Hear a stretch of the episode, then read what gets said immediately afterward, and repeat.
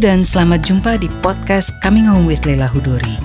Inilah program yang membahas tokoh-tokoh dan pilihan buku mereka. Kami juga mengundang para penulis yang berbincang tentang proses kreatif mereka.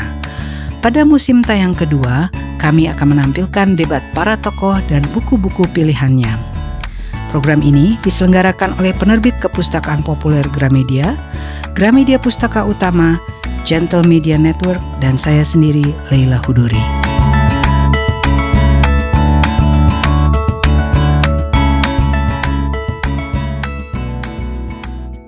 Bayangkanlah aku, A namaku, gadis 20 tahun. Aku memandang ke dalam cermin. Bertahun-tahun kemudian, aku mengenang, itulah usia manakala aku sangat banyak memandang ke dalam cermin. Bukan cermin itu yang menyihirku, ia hanyalah cermin yang mengulangi dari luar apa yang telah terjadi dalam diriku, yaitu bahwa aku telah menginginkannya, menjadi objek ataukah subjek? Menjadi yang diketahui ataukah yang mengetahui? Menjadi peta yang dijelajahi, pucuk yang disengat, hutan yang disingkap. Pada usia 20 aku memutuskan untuk menutup masa perawanku.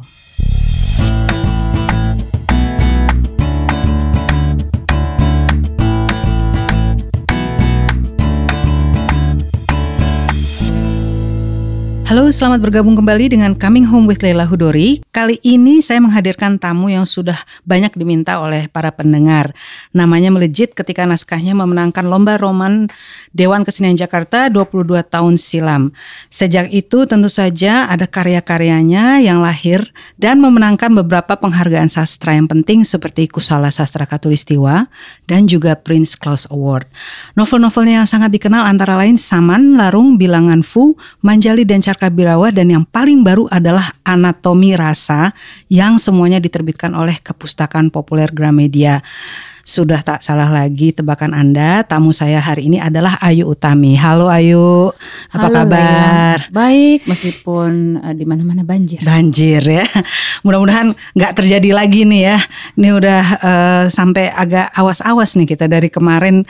Uh, ini kira-kira nyampe nih nggak ke Kuningan nih. Ternyata Ternyata hari ini hari ini masih terang. Ya masih terang, alhamdulillah. Nah ini mungkin um, dengan kegelisahan kami kita semua dengan situasi ini, mungkin Ayu bisa cerita sedikit nih tentang uh, your latest work ya anatomi rasa karena ketika saya membaca dari awal ini ada persoalan rasa, ada persoalan uh, apa sih? Uh, ketenangan ya. Ada hal-hal yang menyangkut spiritual sesuatu yang saya sampai sekarang masih suka bertanya-tanya ya. Uh, udah setua ini masih sering bertanya what what is this? gitu ya. Nah please tell me uh, apa ini anatomi rasa yang Ayu tulis dengan cukup panjang dan juga disajikan sebagai karya Parangjati yaitu tokoh rekaan Ayu di dalam bilangan Fu. Oke. Okay. Kalau kita udah tua tapi masih punya pertanyaan, pertanyaan itu tanda bagus ya. Oh gitu. Wah. Kalau kita nggak punya pertanyaan itu tanda mengerikan. Hmm.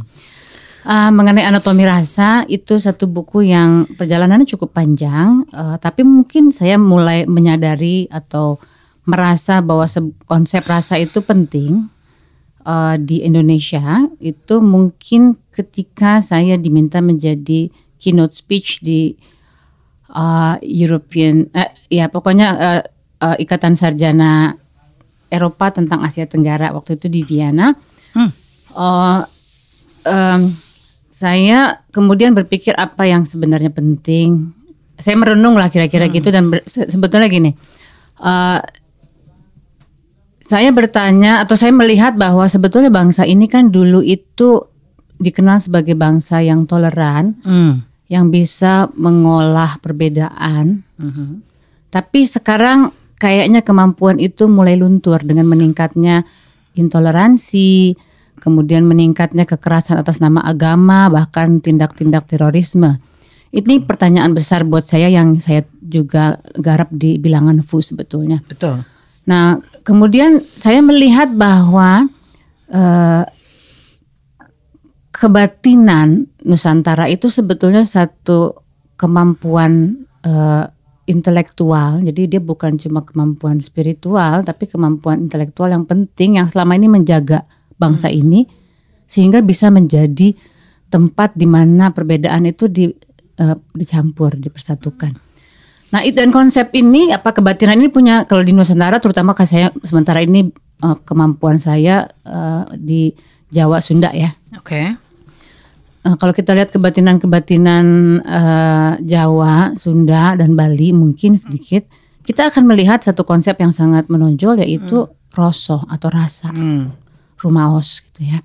Okay. Nah, dari situ itu kira-kira mungkin tahun 2015 saya uh, membuat uh, teks yang pertama masih kasar sekali, hmm. tapi uh, argumennya kira-kira begini bahwa uh, bangsa ini tuh sebetulnya punya kapasitas uh, ketika itu kan belum zaman rasional ya hmm. kita nggak bilang kapasitas intelektual hmm. tapi satu hmm. kapasitas kesadaran hmm. yang kalau mau dirumuskan tuh dalam model kesadaran yang berbasis rasa bukan berbasis rasio hmm. dan itu mengantar kita pada kemampuan merumuskan bineka tunggal ika pancasila dan hmm. kemudian sampai diteruskan ke zaman modern. Okay. Uh, jadi ada satu ke kemampuan lain yang sebetulnya menjadi kekuatannya bangsa ini. Hmm. Tapi kemampuan itu mulai digerus oleh modernitas. Okay. Ini kan isu-isu yang saya garap di bilangan Fu yeah, juga. Betul. Jadi modernitas itu sama dogmatisme itu kira-kira mekanismenya mirip. Okay. Dan itu menggerus satu mekanisme tradisional yang tadi itu yang mampu mencampurkan satu perbedaan-perbedaan. Hmm. Ya, dan uh, saya kira kita perlu menggali kembali itu kemampuan hmm. uh, kemampuan kesadaran itu hmm. yang di dalam sejarah kejawaan di satu titik disebut dengan nama Rosso. Oke, okay. uh, eh, ini uh, nanti kita akan ke bilangan Fu karena tadi Ayu sudah menyebut ya uh, bahwa memang itu sudah dimulai dari bilangan Fu itu uh, saya notice ya uh, di bilangan Fu persoalan toleransi dan intoleransi yang semakin mengental ya 10 tahun terakhir. Tapi yang saya mau uh, tanya ini dari anatomi rasa yang saya pengen um, kita dig lebih dalam ya. Uh, di situ disebutkan bahwa uh, Ayu ingin uh, mengguna atau membicarakan, mendiskusikan hasanah uh, kesadaran Nusantara tanpa memakai referensi dari Barat.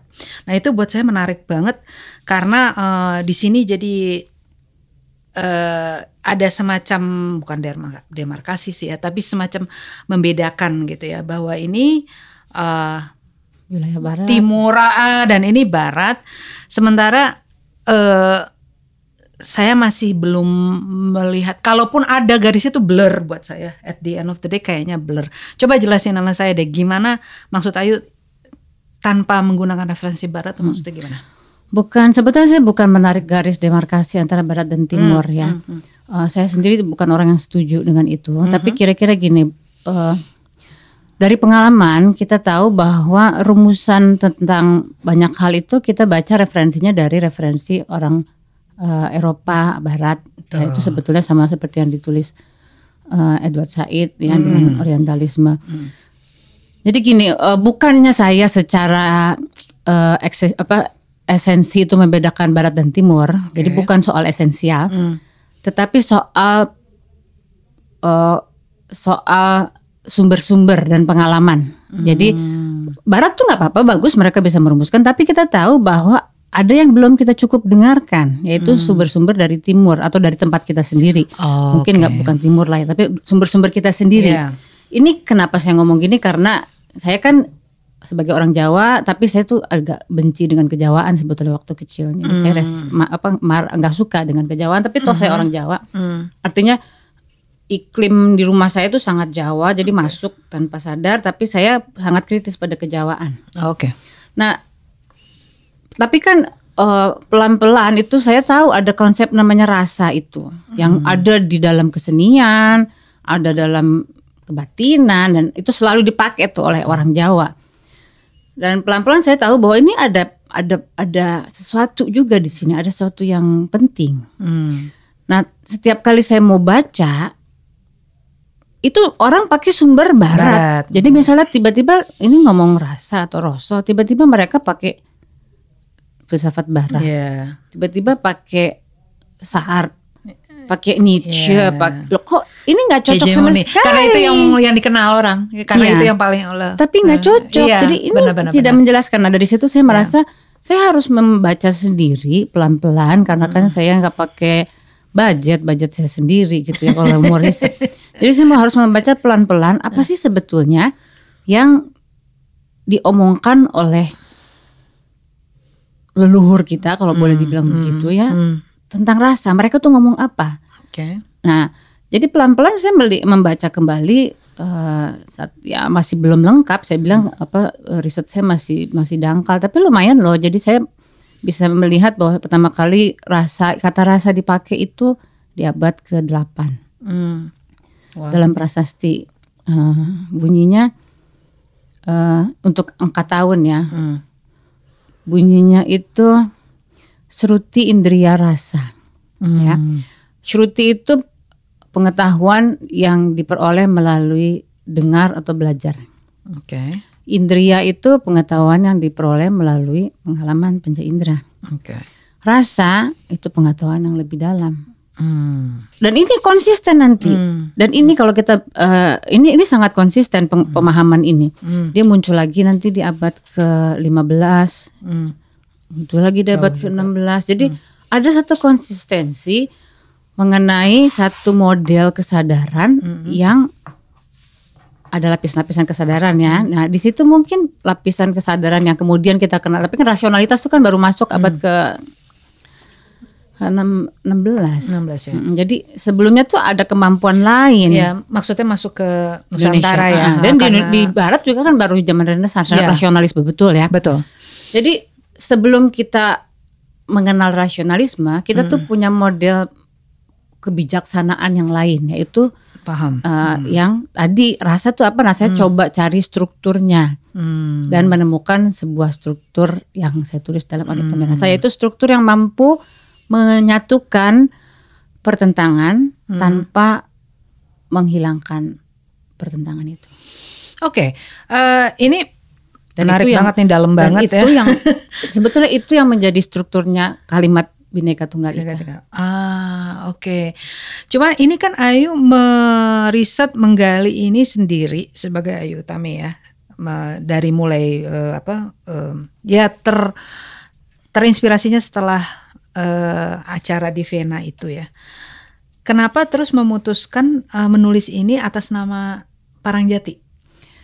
Iya karena saya satu ya em, ini semua tidak lepas dari Parangjati meskipun orang boleh bilang itu karakter rekaan. Mm-mm. Tapi mungkin kalau tanpa Parangjati saya itu nggak akan kembali kepada kejawaan. Saya ini Ah. sangat kritis pada Jawa-Jawaan itu. Jadi Oke. bapak saya itu eh, otoriter orangnya dan dia tuh kerjanya kalau di rumah itu dengerin gending atau wayang. Ah. Dan itu kenceng sekali sampai saya benci. Jadi saya kalau pulang ke rumah kalau bapak saya lagi ada, bapak saya kan tugasnya di luar kota dia jaksa, jadi dia nggak selalu di rumah. Ah. Tapi kalau dia di rumah, nanti saya pulang sekolah nih ya di ujung gang itu di ujung jalan saya udah dengar suara gending dari radionya dan saya malu banget karena kan ini Iya. kan bukan rumah, ini jalan semua orang kok semua Iya. orang bisa dengar gending gitu. Jadi saya agak agak punya kemarahan dengan uh, kejawaan sebetulnya. Iya. Jadi kalau nggak lewat Parangjati saya mungkin tidak akan mempelajari kembali kejawaan atau kebatinan Jawa. Hmm. Itu satu alasan pertama. Kemudian kedua, ya saya ini kan bukan orang kebatinan ya, jadi image saya tuh nggak cocok sama Emang image kebatinan kenapa? ya Nggak orang harus- yang nggak harus yang spiritual gitu. Jadi saya kan nggak begitu, jadi nggak cocok. Jadi saya pikir harusnya bukan saya yang nulis, harusnya ini Parangjati, Parangjati ya. Jadi Parangjati untuk Marja ya. Oke, oke. Eh, karena kita udah membicarakan tokoh-tokoh ini, mungkin kita memang udah harus masuk nih ke tokoh-tokoh kesayangan eh, para pembacanya Ayu yaitu eh, Parangjati ini. Ini tokoh favorit banget nih kelihatannya nih si Parangjati ini eh apa ya? kayak beautifully beautifully formed dia nih orangnya ya. Nah, eh, saya kepingin bertanya, nanti kita akan membicarakan karya Ayu di awal ya, duologi Saman dan Larung. Tapi dari Saman dan Larung yang kurang lebih kalau kalau kita boleh memberi label ya meskipun saya nggak suka sama label karena itu kan a little bit historical fiction ini kenapa berapa tahun gitu ya ketika menulis bilangan fu eh, ketika ingin menulis karya baru terus memutuskan eh, konsep ini yang Ayu sebut sebagai spiritual kritis. kritis. Uh -uh. kenapa begitu? Karena ini berasa very very different from uh, biologi. ah gitu. Dan cukup panjang ya ini ya uh, apa perjalanan dari dari larung hmm, kemudian ke bilangan fuha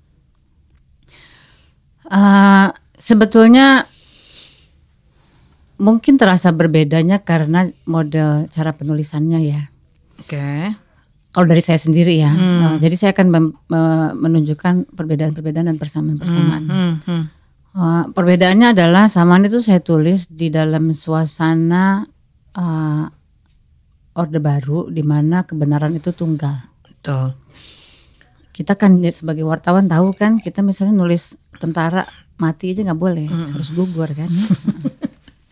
Jadi ada beberapa kata yang kita nggak boleh iya, pakai yeah, se yeah. apa seperti kita Itu mau. baru baru dari baru hari kecil ya. Pengata, ah. belum bagian-bagian yang Terus saya malah pernah konsep. punya punya editor yang nggak kita nggak boleh ngomong ini misalnya uh, lelaki ini nggak boleh harus lelaki itu kenapa kenapa karena kalau ini tuh subjektif nggak ngerti lah pokoknya ada banyak hal ya kalau itu objektif dia lebih berjarak gitu ya tapi gini ya okay. aja heran ya memang ini um, ada jadi jadi sebetulnya ada banyak sekali rambu-rambu dan yeah, banyak yang kadang-kadang ditentukan oleh uh, PWI, pemerintah, tapi kadang-kadang ditentukan oleh editornya editor sendiri, sendiri betul, selera, betul. Selera editor hmm, atau yeah. apa pandangannya editor. Hmm. Tapi kita tahu ada banyak rambu-rambu yang kita sebagai reporter uh, tidak bisa langgar yeah. dan kita tahu juga hanya ada satu versi sejarah ketika yeah. itu. Maka reaksi saya ketika menulis Saman sesungguhnya adalah membongkar itu karena saya merasa nggak begitu. Kita hmm, ini hmm. fragmented. Hmm. Maka Saman ditulis dengan model yang pecah. Hmm. Ya strukturnya kan nggak bagus yeah. harus diakui.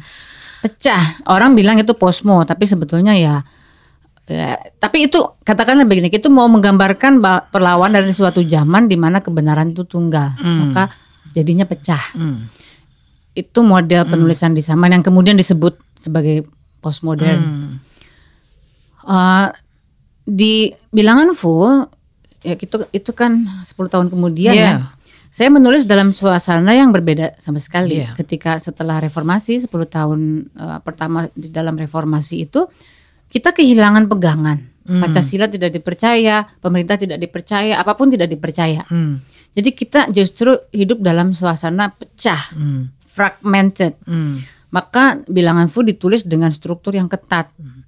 Dan konservatisme udah mulai Ya, ya itu uh, antara lain uh. munculnya konservatisme uh. sebetulnya saya lihat karena kita nggak punya pegangan. Ya. Jadi kita orang kan hidup dalam keraguan terus menerus tuh kan nggak nyaman. Mereka pengen punya pegangan. Punya pegangan. Ya. Nah jadi uh, bilangan kira-kira gini lah kalau Saman itu mendok, mendekonstruksi paradigma, hmm. bilangan Fu itu merekonstruksi hmm. paradigma. Jadi kita bisa lihat struktur yang ketat dalam hmm. bilangan Fu. Hmm Sementara struktur yang pecah dalam saman, saman. itu perbedaan utamanya hmm. menurut saya. Hmm. Tetapi kalau dilihat uh, karakternya sebetulnya ada kemiripan. Dan hmm. saya baru sadar kemudian setelah saya menganalisa karya saya atau diri saya sendiri. Hmm. Jadi saya mulai melihat saya punya archetype. Oh, apa tuh archetype yang menurut Ayu? Jadi saya melihat saya punya archetype archetype karakter tertentu yang hmm. akan muncul. Okay. Misalnya gini, ya Parang Jati itu kira-kira ya saman. Oke. Okay orang baik. Orang baiknya ya. ya. Kira-kira tapi gitu. tapi kamu akan ya oke. Okay. Orang baiknya ya. Laki baik lah. Laki bahwa baik Saman dia. kurang keren, bilangan full lebih keren gitu ya, aja. Eh, ya. si Jati lebih keren okay. lah ya. Tapi ya, I agree. tapi ini orang baik. Ya. Lawannya siapa? Yuda. Yuda dan Larung. ini dark, karakter yeah, yang dark ya. Betul, betul. Tetap menarik buat saya dua karakter ini tapi ini bukan orang baik tapi uh. dia uh, mau ya yeah, he's ada still ya yeah, he, dan mm. ya dia punya karakternya tapi mm. dia mewakili sesuatu yang bukan uh, ideal norm. Hmm. Jadi uh, itu muncul tanpa sengaja. Dan Marja kira-kira agak Yasmin gitu kali uh, ya. Yas, Marja itu campuran antara Yasmin dan, Cok. Cok. Mm -hmm. Ya. Mm. Uh, terus ada satu yang saya baru sadar juga hmm. itu adalah selalu ada perempuan yang tidak punya suara. Hmm, kayak Laila. Oh, Lele punya suara. Kayak hmm. ibunya lah, uh, kayak uh, uh, di ini ya. Terus ada satu perempuan yang tidak punya suara itu seperti ibunya si ini, ibunya si uh, Saman kan. Kadang-kadang dia oh. jadi ada sesuatu yang non rasional. Hmm, hmm. Terus dalam larung saya baru ingat juga memang udah ada perempuan yang tanpa pita suara. Ya, ya, tokoh ya, tokoh sampingan, tokoh sampingan lah. Nah, tapi hmm. itu tokoh istrinya kebatinan juga yang ya. muncul menjadi istrinya hmm. si uh, uh, istrinya si Suhu Budi di dalam hmm. bilangan Fu ya. Hmm. Jadi uh, saya tuh punya archetype yang mungkin dipengaruhi oleh struktur uh, berpikir hmm. yang masuk ke dalam diri saya. Jadi ada uh, ada kedekatan antara tokoh perempuan dengan yang non rasional. Saya tidak mau menyebutnya irasional, okay. tapi satu yang non rasional dan non verbal. Mm-hmm. Itu muncul betul dengan oh misalnya dalam zaman Upi misalnya, Upi kan non rasional, kita nggak bisa memahami dia. Yeah. Itu jadi archetype itu muncul. Okay. Jadi itu tidak saya rencanakan, itu Gak. bawah sadar, hmm. tapi saya mulai mulai menganalisa diri saya sendiri. Jadi saya melihat Oke, okay, saya mungkin menganalogikan apakah itu karena konstruksi uh, hegemoni dan lain-lain hmm. atau memang dia sesuatu yang uh, apa kolektif subconscious saya nggak hmm. tahu tapi hmm. saya menganalogikan kede, apa ada kedekatan antara perempuan hmm. dengan yang non rasional Ah, okay. ya dan kemudian itu menjadi minat saya dan karena rasa ini menurut saya adalah uh, dekat dengan usaha memahami yang non rasional. Jadi dalam anatomi rasa sebetulnya saya kan mengatakan bahwa yang penting itu salah satu yang bisa kita pakai applied dalam kehidupan sehari-hari hmm. itu mengubah pandangan dualisme yang memisahkan, misalnya hmm. memasakkan laki-laki dan perempuan, hmm. menjadi kesadaran dualitas hmm. yang mempersatukan. Hmm, okay. Jadi kita nggak usah takut menyadari adanya dua kutub, tapi mm -hmm. kedua kutub itu harus dipersatukan dan itu menjadi kekuatannya pemikiran Nusantara dulu. Oke. Okay. Jadi, jadi itu ya. Itu. Jadi ada hubungannya gitu sebetulnya ah. uh, antara arketap-arketap saya dan kesadaran saya pada adanya yang non rasional ini yang muncul dalam banyak tokoh. Oke, okay, perempuan. Oh, Nggak, perempuan. Oke. Okay. Uh, yang dalam dalam novel saya yang bilangan Fu Saman mungkin dia muncul sebagai tokoh-tokoh yang kita tidak bisa pahami secara rasional. Hmm. Nah, dalam anatomi rasa sebetulnya kita mencoba memahami secara rasional struktur apa di dan bagaimana yang non rasional itu berhubungan dengan yang rasional. Oke. Okay. Jadi uh, ini kembali lagi nih background memutuskan untuk menulis bilangan Fu nih setelah hmm. 10 tahun ya Uh, itu kira-kira gini. Uh. Uh, bilangan fu itu benar-benar ditulis dalam suasana meningkatnya intoleransi hmm. agama. Uh, jadi saya ingin merumuskannya dengan cara lain. Nah kemudian ya saya ketemu istilah di dalam satu jurnal filsafat untuk urusan lain, tapi istilah hmm. itu uh, ditulis oleh Fabianus Heatubun, judulnya adalah romantisme kritis. Hmm.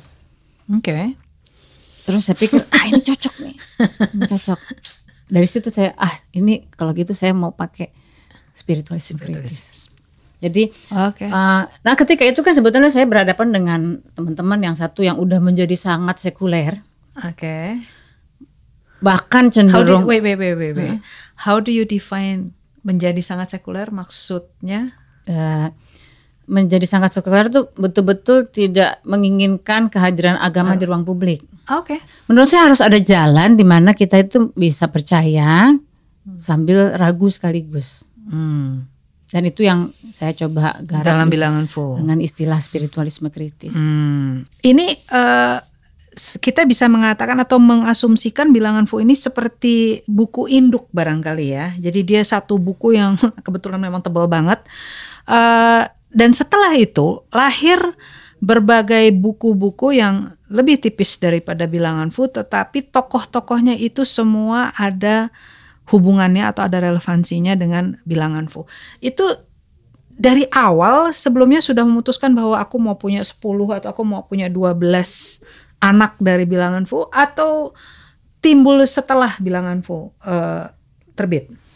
Ya setelah lah saya nggak merencanakan sepanjang itu. Oh jadi setelah itu, oke. Okay. Ya mungkin gini lah saya setelah nulis bilangan Fu ya bilangan Fu itu kan harus di, diakui tidak disambut seperti Saman ya. Hmm. Uh, banyak hal misalnya ada yang merasa buku itu terlalu tebal. Hmm. Ada yang mengatakan bahwa oh Ayu udah nggak bisa nulis puitis lagi, hmm, hmm, macam-macam hmm, lah. Tapi kan uh, saya kan nggak nggak nulis untuk berpuitis-puitis. Saya hmm. mah nulis sesuai karakternya sesuai kan? dengan karakternya hmm. dan Yuda itu bukan Yuda orang kan? yang puitis betul, dia kasar betul. Hmm. jadi bahasanya kasar jadi hmm. nggak hmm. uh, banyak orang bisa memahami itu hmm. karena mereka hmm. kan pengennya yang manis hmm. nah saya tahu bahwa bi bilangan fu itu terlalu keras hmm. untuk banyak uh, orang Indonesia ketika itu hmm. Hmm. Uh, ya saya menganalogikan seperti olahraga lah ya olahraga tuh ada lari ada maraton hmm. bilangan fu itu maraton, maraton. Ya, semua orang bisa maraton, maraton. Hmm ada lari 10 kilo mm. ya larung tuh 10 kilo lah mm. I don't even know 10 kilo itu sama kalau itu berapa sih uh, apa bilangan apa berapa maraton 42 oh. kilo oh oke okay.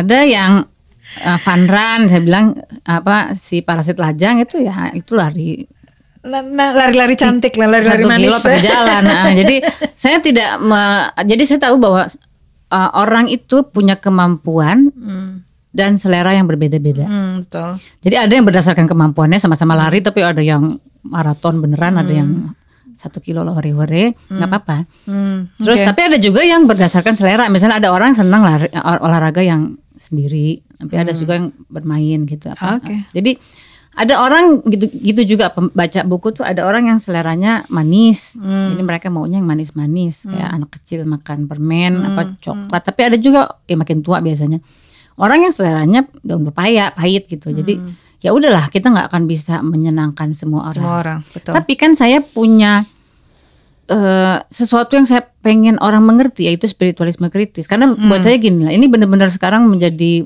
apa uh, apa namanya perjuangan saya. Karena gini saya merasa kita itu nggak mungkin jadi sekuler bangsa Indonesia ini akan bisa sekuler. Karena itu dia kita butuh kita nggak bisa seperti Barat lah ya.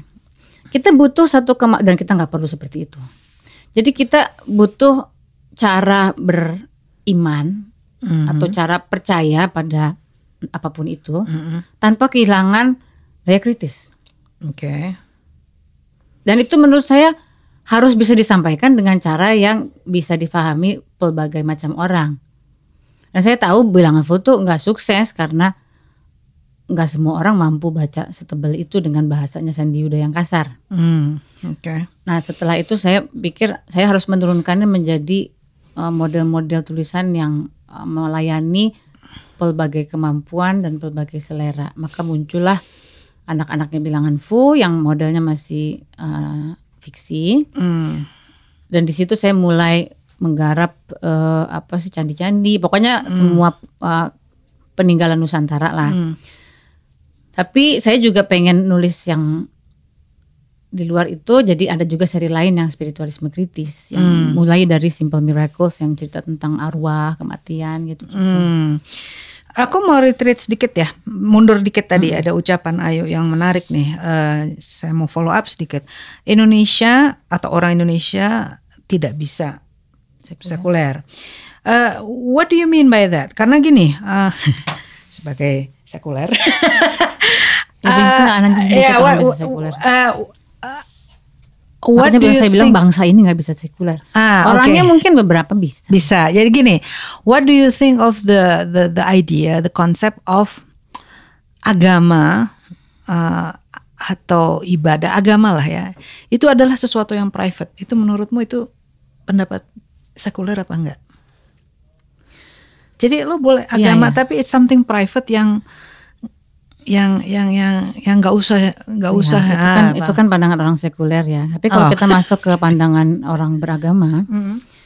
yang konsisten nggak mm. mungkin agama tuh hanya di ruang privat I see jadi ya jadi maksud saya gini kalau kita mm. mau jujur kita saya kan sebetulnya sekuler Hmm. Tapi kan saya juga kritis pada saya selalu mempertanyakan pandangan-pandangan saya sendiri ya. Hmm. Ya, saya, saya saya sangat rebellious waktu uh, saya rebellious ya. Maksud saya But your books really show you're religious. I'm religious. Hmm, Jadi aku tuh religious. Jadi uh, ini nanti soal lain adalah bahwa hmm, aku sangat religius ternyata meskipun aku ini bukan orang saleh. Dan aku ini religius dalam arti gini. Aku suka Tuhan dalam tanda kutip apa pun itu itu nggak pernah nggak pernah hilang, Hilang. dalam Oke, diriku. itu Maksudnya nggak pernah nggak ada. Jadi Iya, iya. hubunganku sama nggak tahu ini Tuhan Iya, apa pokoknya hubunganku sama Tuhan Sesuatu itu yang lebih. apa pun Iya, itu iya. kita sebut aja Tuhan. ya. Hubunganku sama Tuhan itu nggak pernah tawar. Hmm. Itu either aku cinta atau aku marah. Hmm. Tapi nggak pernah dia tuh nggak ada, nggak ada, nggak ada. It, Pasti gue marah Yeah. atau gue cinta gitu. I get it. Oke itu jadi eh, itu menjelaskan kenapa Hmm. aku nih tam, aku rel- apa, rebellious tapi sebetulnya punya hubungan dengan cara yang tadi itu bisa Yeah. berantem. Spiritual, ya. Uh, uh, memprivatkan agama itu seolah suatu jalan tengah yang mungkin bagus juga pada satu titik. Tapi kalau kita mau membaca secara radikal dan kita betul-betul mau mendengarkan orang lain dalam hal ini orang beragama, kan nggak mungkin ajaran agama itu tidak pernah berhenti di uh, kebatinan aja atau perasaan batin aja. Mereka selalu uh, mau mengubah dunia. There has to be a social ini, social apa? proses juga. Ya, tapi maksudnya gitu. Buat Jadi orang. kita kalau kita mau benar-benar berdialog, kita juga Iya. tahu bahwa mereka tuh nggak bisa karena ajarannya tidak seperti itu, ajaran apa pun. Hmm. You're right. Nah, sekarang kan jalan tengahnya gimana? Menurut saya masih bisa kok dialog, tapi kita pelan-pelan harus betul-betul berdialog ya. Yaitu melihat agama itu bukan sebagai suatu batas.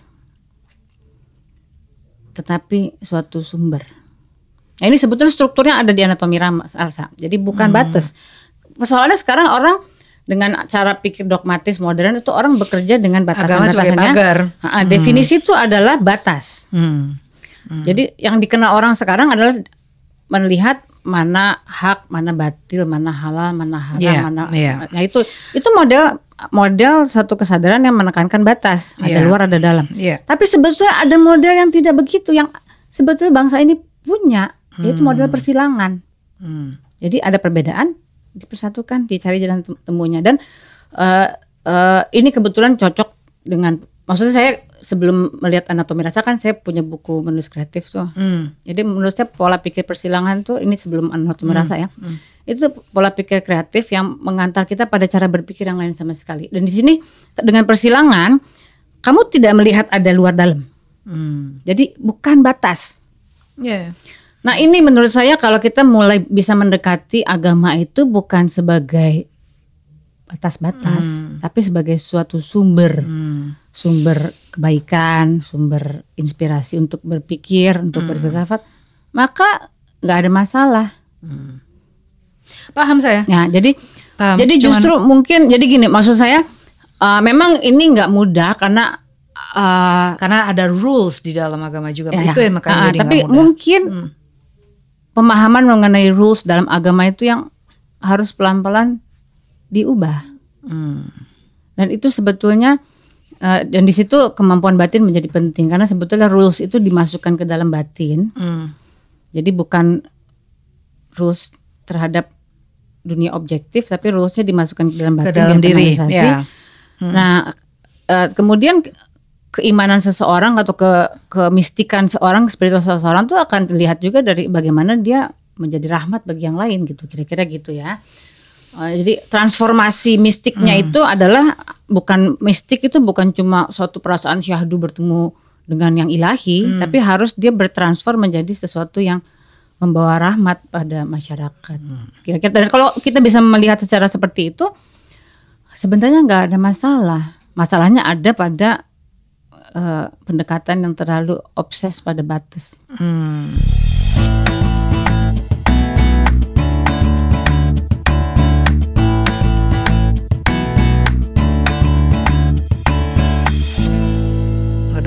Ini luar biasa nih dalam banget nih nih soal bilangan fu sama anatomi rasa.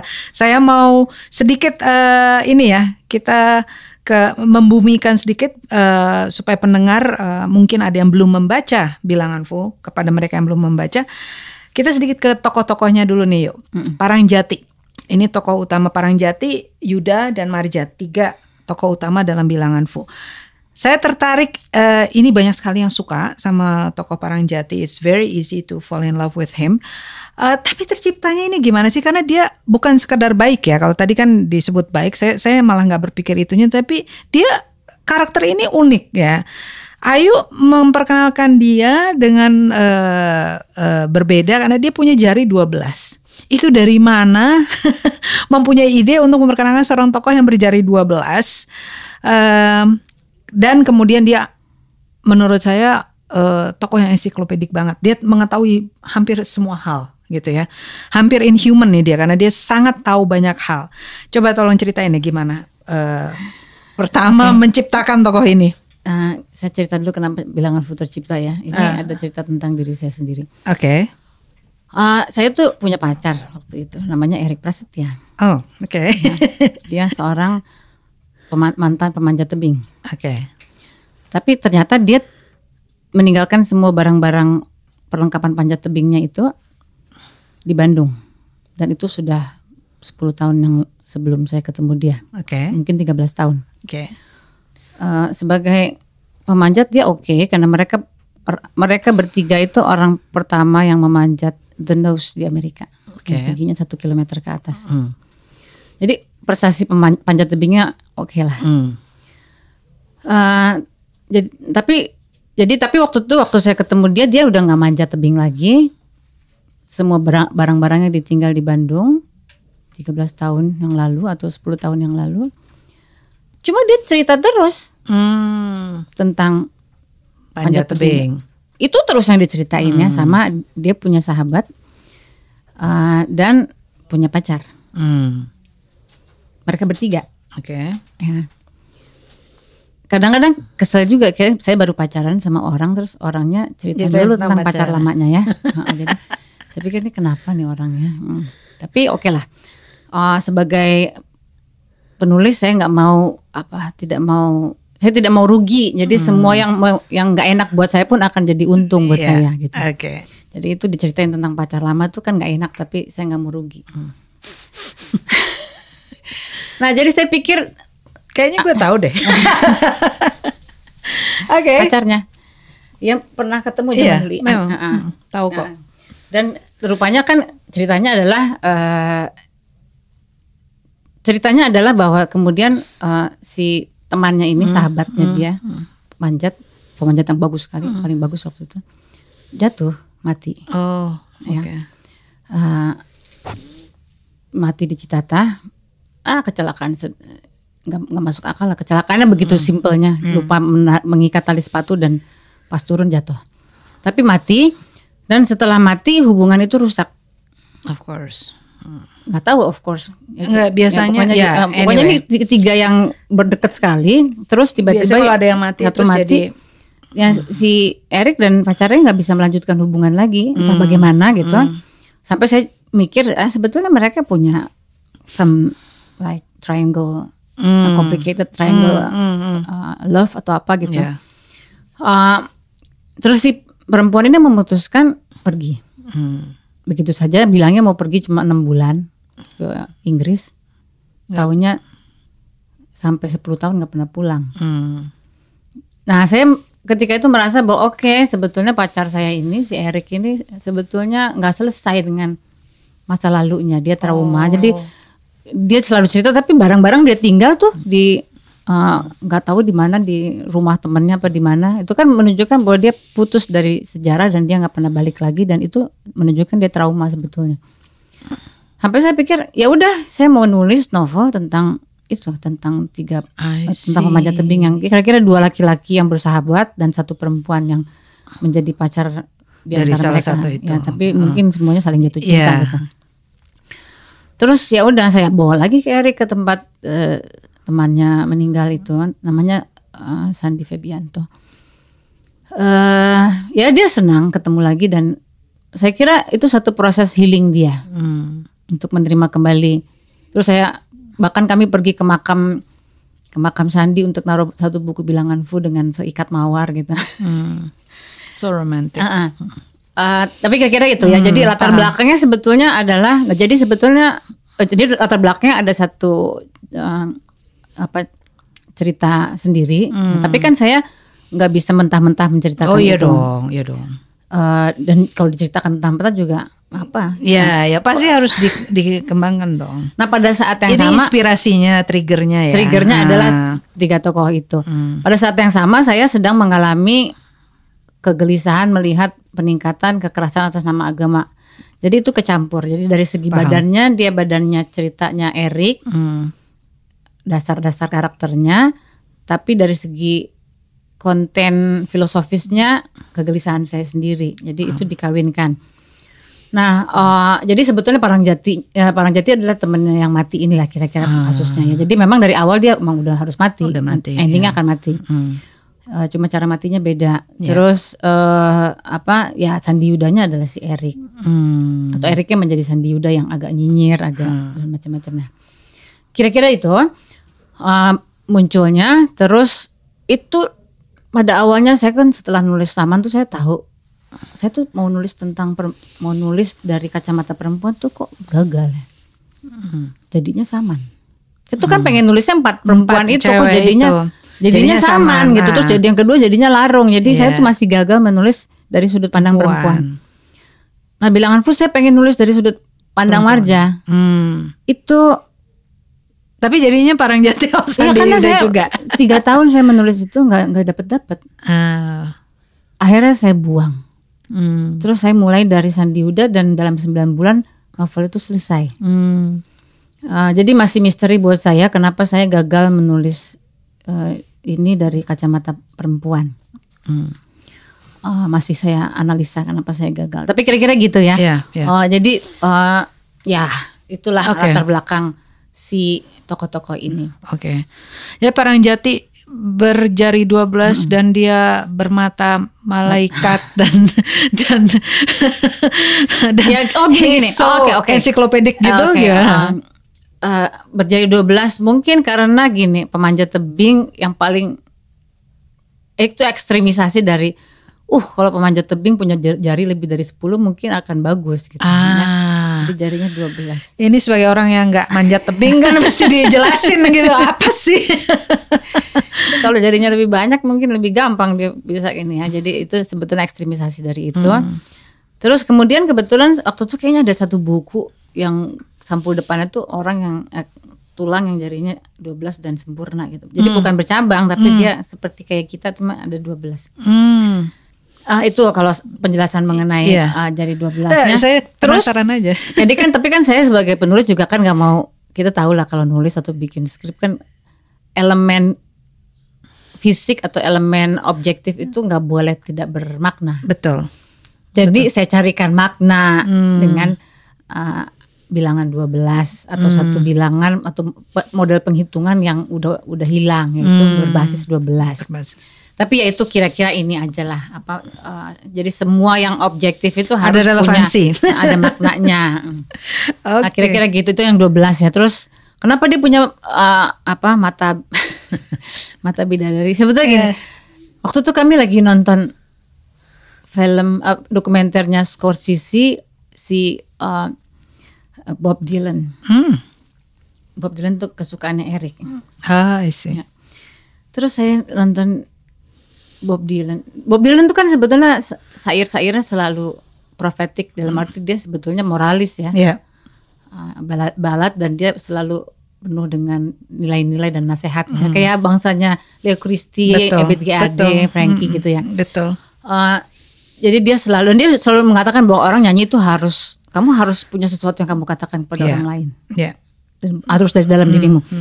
Uh, nah kebetulan ada satu lagu yang saya tuh terpukau sama mukanya dia, Hmm. yaitu uh, Dear Mr. Tambourine Man, say a song for me. Itu itu buat saya video itu dia punya mata yang luar biasa yang seperti yang dia katakan dia mau mengatakan sesuatu pada dunia. Hmm. Saya kira dapat mata bidadari itu dari situ. Ah, oke. Masuklah ke Parangjati ya. Uh-uh. Dan di situ kan Parangjati menjadi yang suka musik, eh, lagunya Bob Dylan jadinya Parangjati. I see. Ya Oke. mereka suka dua-duanya suka tapi uh, Paranjati lebih suka. Oke. Nah, pertanyaan berikutnya adalah eh, tadi kan eh, Ayu mengatakan bahwa ada similarity sedi ya artinya di beberapa bagian ya similarity archetype ya. Tapi eh, sebenarnya yang paling jelas, yang paling terang buat para pembaca seperti saya adalah satu tentu temanya jauh berbeda. Ini ini benar-benar em, it is really talking about the political situation that time. Until now sebenarnya sih bilangan Fu ya tentang intoleransi kemudian ada tokoh-tokoh yang sampai sekarang saya masih ingat yang kupu apa ya namanya kupu dan sebagainya itu. Eh, pokoknya tokoh-tokoh yang eh, apa ya yang sebetulnya benar-benar mewakili banyak orang sekarang sampai sekarang itu satu ya yang di sini eh, musuh-musuhnya di Larung dan dan eh, Saman gitu mungkin kita menganggap udah udah tumbang meskipun gak seluruhnya tumbang tapi ki- udah udah, udah ini udah beda sejarah gitu ya. Nah, itu satu perbedaannya. Kedua, yang kami terasa nih para pembaca nih ketika saling ngobrol ini di Ayu di sini udah beda banget adalah di sini kan lepas banget nih soal seks. Itu yang kemudian eh, mungkin untuk angkatan yang baru seperti anak saya seperti JJ eh, yang nggak tahu kita nih membaca Saman ketika sebelum menjadi buku. Jadi aku membaca aku membaca Saman kami di Tempo dulu di Bredel jadi kita eh, dulu bekerja di DR itu membacanya dari CD. Eh CD apa DV, apa sih namanya dulu CD ya? Ah, apa, eh, or- disket, disket. Astaga. Kalau disket nggak dicoret-coretin, Lupa kalau kalau fotokopian di kuning-kuningin. Eh, iya, disket, tapi terus disket terus kan di print dong, di print gitu terus udah nyebar sampai lecek-lecek deh tuh ya. Gila nggak tuh tahun 97 eh 98 ya. Nah, 98. nah ketika kami membaca itu itu kan kalau seperti Ayu tadi bilang ada yang mungkin yang membaca bagian-bagian yang yang buat dia in relation to latar belakangnya. Ada yang bagian-bagian ya oh buat dia yang men- menarik adalah yang manis-manis, yang romantis. Ada yang bagian seks of course. Para lelaki di kantor waktu itu bacanya bagian itu. Kalau saya waktu itu tertariknya bukannya itu. Saya tertariknya bagian perlawanannya dan bahwa gila si Ayu bisa menulis tentang em, yang ditambang itu loh yuk. Oh, iya. That was that was really crazy and amazing. Nah, jadi eh itu bedanya dengan yang ini. Itu what happened di sini. Eh bukan ini ya, bilangan Fu. Ah, di bilangan Fu tentu tetap ada eh, seksualitas dan dan keintiman tetap ada, tapi jauh lebih minim dibandingkan duologi ini. What happened? Apa memang itu secara sengaja atau memang begitu aja eh, karena mengikuti karakter-karakternya? Ya lebih karena karakternya tidak hmm, gini ya, ya karakternya nggak nggak mengantar kepada eh, seksualitas yang seperti itu. Oh. Kenapa? Karena mungkin Marja itu kan orang yang sangat bebas ya. Mm-mm. Dia masih 19 tahun tapi Iya. dia punya dia bercinta dengan sangat bebas ya, tanpa inhibisi. Dan itu mungkin membuat eh, tidak ada tegangan lagi dibandingkan dengan eh, tokoh-tokoh yang muncul di Saman. Iya. Itu kan semua orang yang masih bermoral. Mm. Laila yang takut kehilangan keperawanan, Yasmin yang jaim gitu ya. Tapi terus Saman yang mantan pastor. Eh, jadi ini masih masih orang-orang yang punya Awalnya inhibited ya. inhibited dan nilai-nilai dan itu membuat seksnya menjadi semakin meledak. Membludak. Nah, Ah. Sementara buat si Yuda ya gitu Iya, aja seksnya biasa kayak aja. film kayak film Eropa gitu loh ya. Santai. Ya, jadi Oke, buat dia oke. ya berbuat berbuat aja. Jadi Ah, justru mungkin di situ kita ini menarik buat saya apa komentar ini tapi yang buat saya menganalisa jangan-jangan semua represi itu tujuannya membuat seks tuh menjadi semakin heboh gitu loh ya. Mungkin Sebenarnya kalau ya. kita dilepas kita biasa-biasa aja. Ah, biasa. Malah sesu. It, that's interesting. Baru enggak saya ya. Di sini ini emang pas 9 ya tahun-tahun Orde Baru dan tokoh-tokohnya juga seperti itu. Ya. Tapi saya akan menulis cerita erotis khusus erotis. Setelah ini, oh wow, we are waiting for that. ini eh, beda, bukan maksudnya bukan, enggak, enggak, bukan udah lain sama sekali. Bukan bukan, Bukan, kelompok bukan, bilangan fu, bukan Enggak, kelompok. bukan. Oh wow, oke oke, menarik nih. Aku nunggu banget nih. oke, nah terus eh, sekarang ini saya mau tanya sekali lagi setelah itu kita tinggalkan bilangan fu. Eh, apakah bilangan fu ini setelah mempunyai beberapa anak masih akan punya anak-anak lain atau udah selesai nih di anatomi rasa? Oh mas, kan anaknya saya bilang harus kalau yang novelnya aja yang tokohnya si Parangjati Marja dan Sandi Yuda tuh paling enggak 12. Sekarang 12. baru berapa?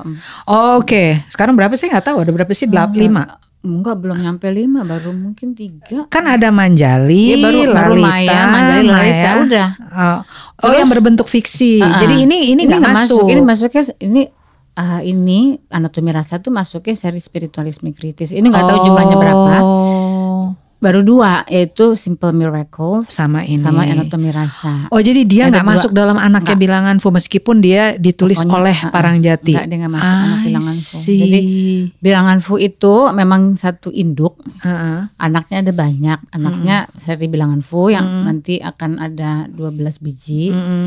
Terus seri spiritualisme kritis yang Hmm. jadi bedanya apa sih kalau eh, seri bilangan fu tuh cerita novel. Mm. Kalau spiri- seri spiritualisme kritis itu modelnya lebih kayak essay, lebih Essay. kayak pem- pemikiran. Iya.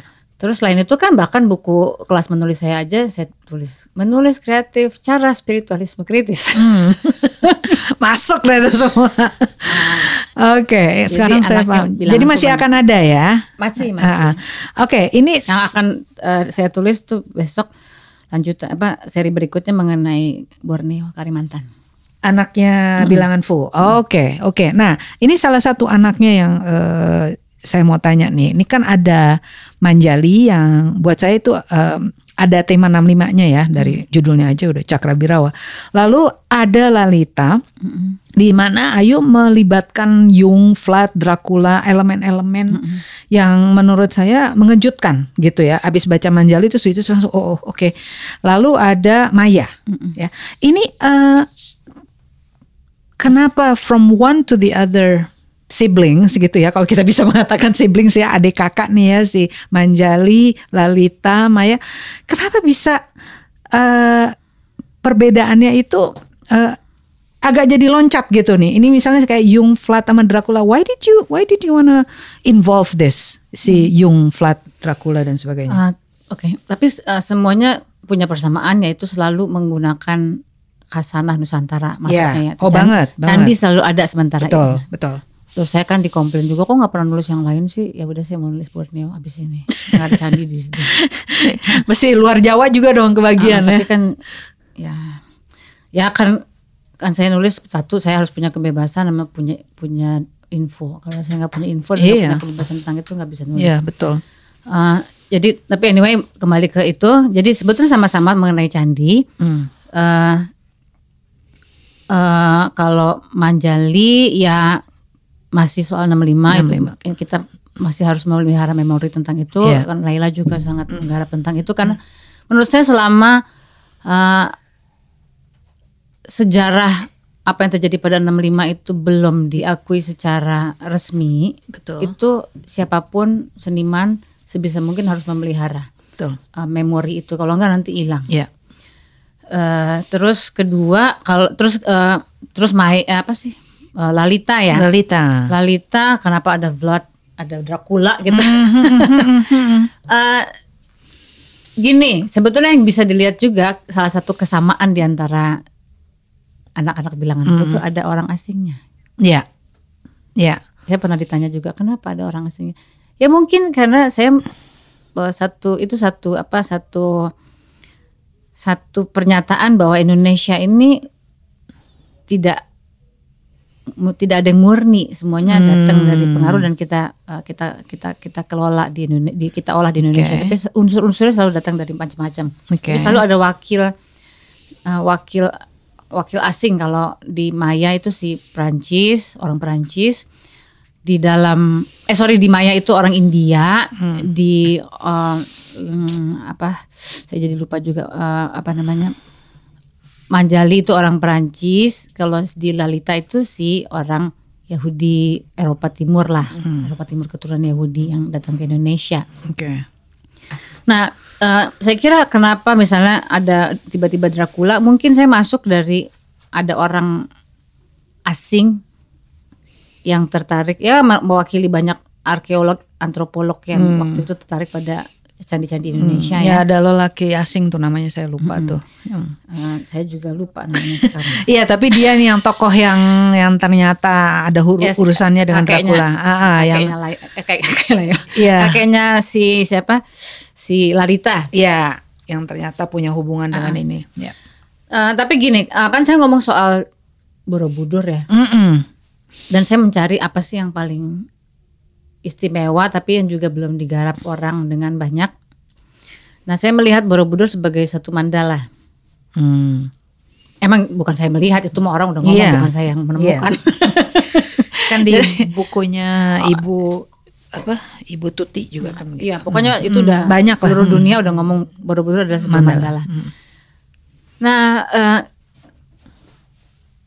terus pada saat yang kebetulan bersamaan Hmm. itu saya melihat eh, siaran di YouTube atau di mana itu tentang penerbitan ulang bukunya catatan hariannya Jung Hmm. yang namanya eh, disebutnya buku merah. Oke. Tapi buku merah itu baru diterbitkan kalau nggak salah dia baru terbit itu tahun 2008. Hmm. Jadi ini Jung tuh punya catatan harian yang Hmm. eh, apa yang disimpan sama keluarganya nggak pernah dikeluarin. Nah baru tahun 2008 itu akhirnya diterbitkan. Oke. Bukunya aslinya sih mahal banget. Tapi itu buku dengan eh, tulisan tangan Oke. Iyalah luar zaman itu. biasa. Hmm. Hmm. Kayak iluminasi. Jadi kayak buku abad pertengahan gitu dan dan gambar yang model-model abad pertengahan. Hmm. Uh, dan di situ saya melihat ya Jung kita tahu pendekatannya ya. Saya melihat banyak gambar mandala. Hmm. Terus uh, modelnya mandala ya sebetulnya kan ya, kita pokoknya banyak gambar mandala terus yang menarik juga tuh ada gambar awan-awan yang modelnya kayak awan Cirebon, batik Cirebon. Tapi buku itu menakjubkan lah. Oke. Uh, disebutnya buku merah, tapi Jung menyebutnya dalam bahasa Latin. Aku lupa Liber Novum atau apa gitu. Uh, terus ya ini nyambung dong. Hmm. Jadi eh, kira-kira gini lah bahwa uh, mandala tuh kan sebetulnya satu alat kita mengkonsentrasikan kesadaran ya, satu alat bantu untuk mengkonsentrasikan kesadaran model mandala atau yantra itu. Terus kalau di baratnya yang berminat pada kayak gituan eh, ya Gustav Jung. Maka saya pengen ngomong soal ini. Jadi eh, ya saya bikinnya tokoh yang temannya Gustav Jung lah. Dan kemudian eh, apa eh, bagaimana dia kecewa sama Freud karena Freud itu kan terlalu terlalu kritis ya ateis dan Iya, iya, kemudian iya. Freud itu kan sama sekali tidak menghargai yang spiritual. Iya. sementara Jung itu cenderung spiritual.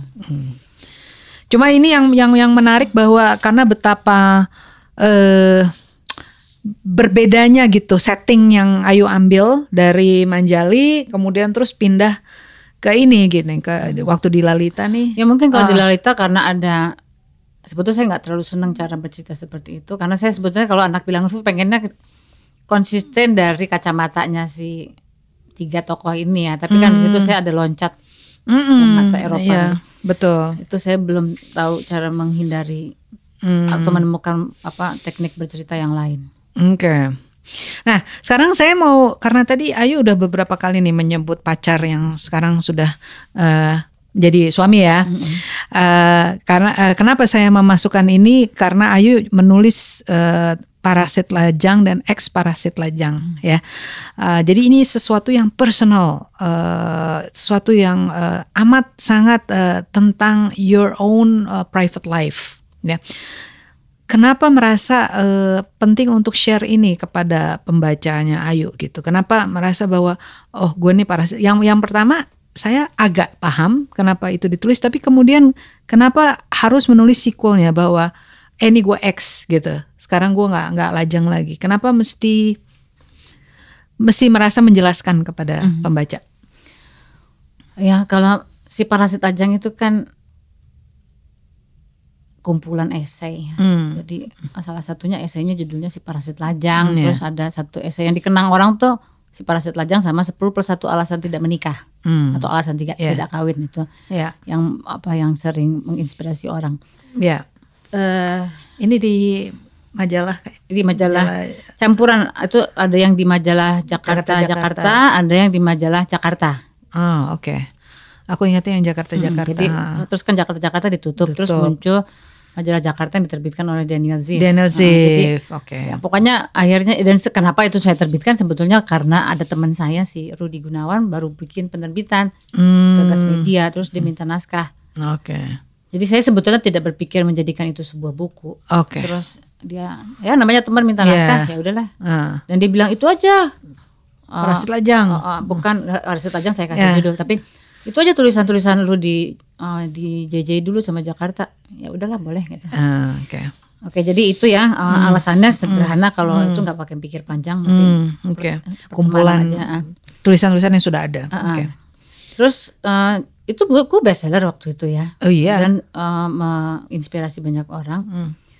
Rupanya buku itu berguna. Saya baru sadar bahwa dia sangat berguna bu- buat beberapa orang yang men- mendapatkan tekanan dari keluarganya atau masyarakatnya ketika soal pernikahan. Ya. Jadi itu buku menemani orang. Hmm. Nah, kemudian persoalannya kan kemudian saya menikah gereja. Hmm. Saya sampai sekarang tidak menikah negara. Oke. Kenapa saya menikah gereja juga sebetulnya eh, ya gini, saya ini selalu pengen berada di pihak korban. Hmm. Kecenderungannya begitu. Jadi saya merasa waktu saya muda, saya tuh perempuan tuh jadi perempuan yang tidak menikah itu jadi korban, Hmm. dihina, direpresi dan itu kan Yeah. saya lihat sendiri dalam keluarga saya, tante-tante Yeah, saya, yeah. guru-guru saya Yeah. eh, bagaimana mereka menjadi pribadi yang tidak bahagia karena direpresi oleh masyarakat. Hmm.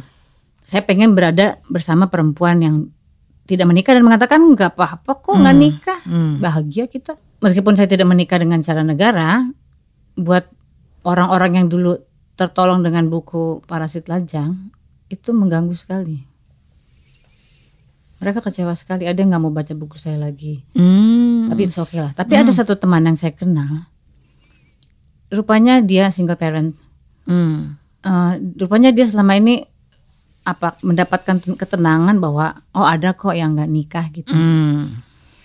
Nah ketika dia tahu saya akhirnya menikah, dia itu sampai perdarahan.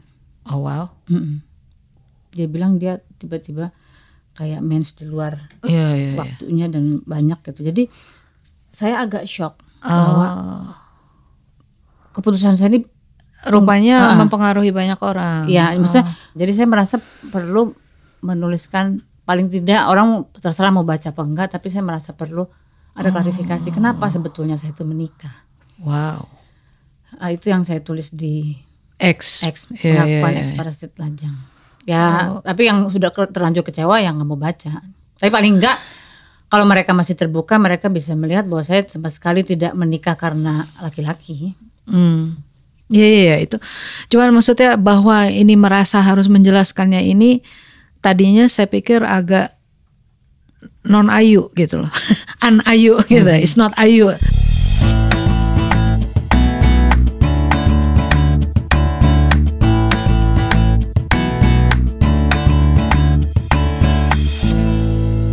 Oke, sekarang kita mau masuk ke duologi Saman dan Larung nih ya. Ini ya eh, untuk saya pribadi ini sangat historical eh, karena untuk para pendengar yang mungkin masih sangat muda yang lahir tahun 98 generasi Z ini di masa lalu saya nggak tahu pasti Ayu juga udah udah tahu juga sastra itu buku sastra itu cuma dikenal eh, oleh teman-teman sendiri dan biasanya nggak terlalu laku kecuali karya-karya Rendra.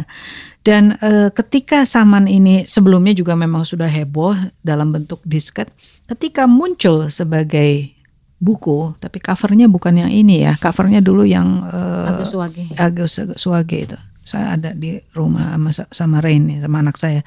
Itu eh, lakunya luar biasa. Jadi selain banyak hal yang menyebabkan buku ini melejit juga eh, ini adalah buku pertama yang kemudian meruntuhkan sebuah stigma bahwa buku sastra itu biasanya nggak laku gitu ya. Ini laku, kemudian banyak yang membaca dan bahkan kalangan eh, kalangannya jadi luas banget ya Yu, ya. Jadinya bukan hanya sekedar komunitas sastra aja tapi almost everybody reads this book gitu ya.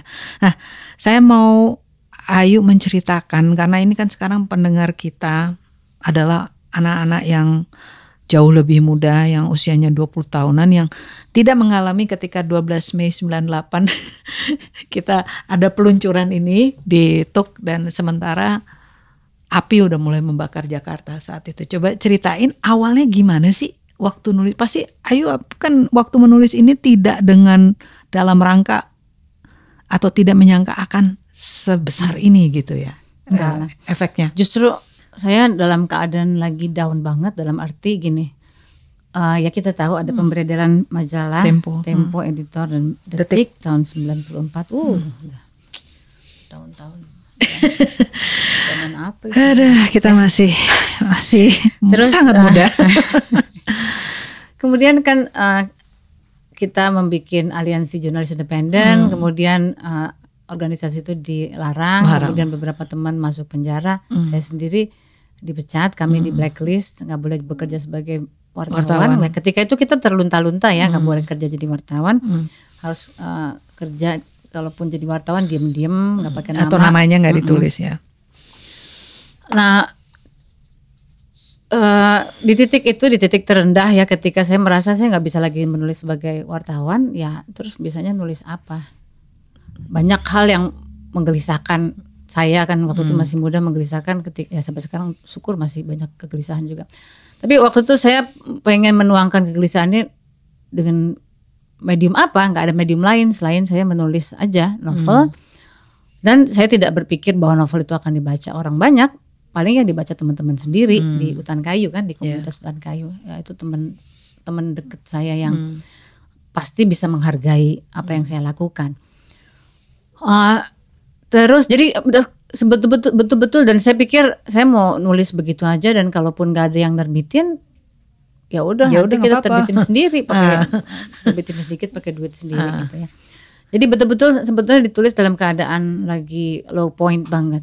Di titik, tit- salah satu titik terendah dalam hidup saya. Ah, kemudian ternyata kebetulan ada lomba, Dewan Lomba. Kesenian Jakarta yang sudah lama tidak diadakan itu. Kemudian eh, saya lagi tengah-tengah menulis belum selesai. Jadi saya ikutkan aja. Waktu itu lomba itu ada batas panjangnya. Jadi maksimumnya ada. Kalau sekarang kan nggak pakai maksimum. Kalau dulu ada maksimumnya. Hmm. jadi saya masukkan saya kurangin yang sebagian yang udah saya tulis. Eh, tadinya kan judulnya Laila tak mampir di New York. Hmm, Laila know, Fudori tak mampir di New York.